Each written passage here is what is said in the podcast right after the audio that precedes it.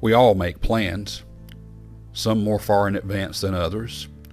Let's take, for example, in your teenage years, you may have met that someone that you thought was special and that you had fallen in love, and you made plans, but those plans likely didn't come to be what you thought. And then later on in college years, you go to school with a plan. You know what classes to take, you know what your career is going to be, and so you make plans.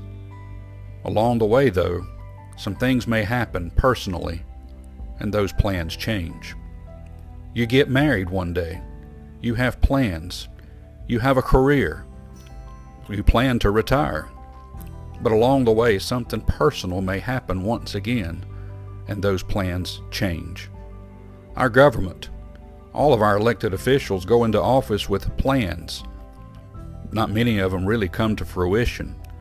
They have visions, but they never happen. You see, what we do is temporary. What we plan can surely change. But I'm thankful that we have a God that is never changing.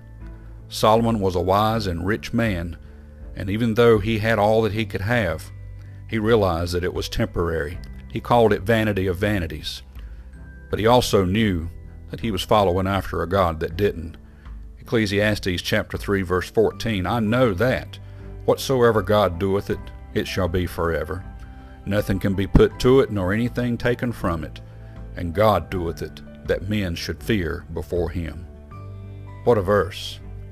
Everything that God has set out to do, it's happened. Everything that he has planned, it's happened. And our future, the future of this world, the future called eternity, he has a plan for it, and it's going to happen. We can't stop it.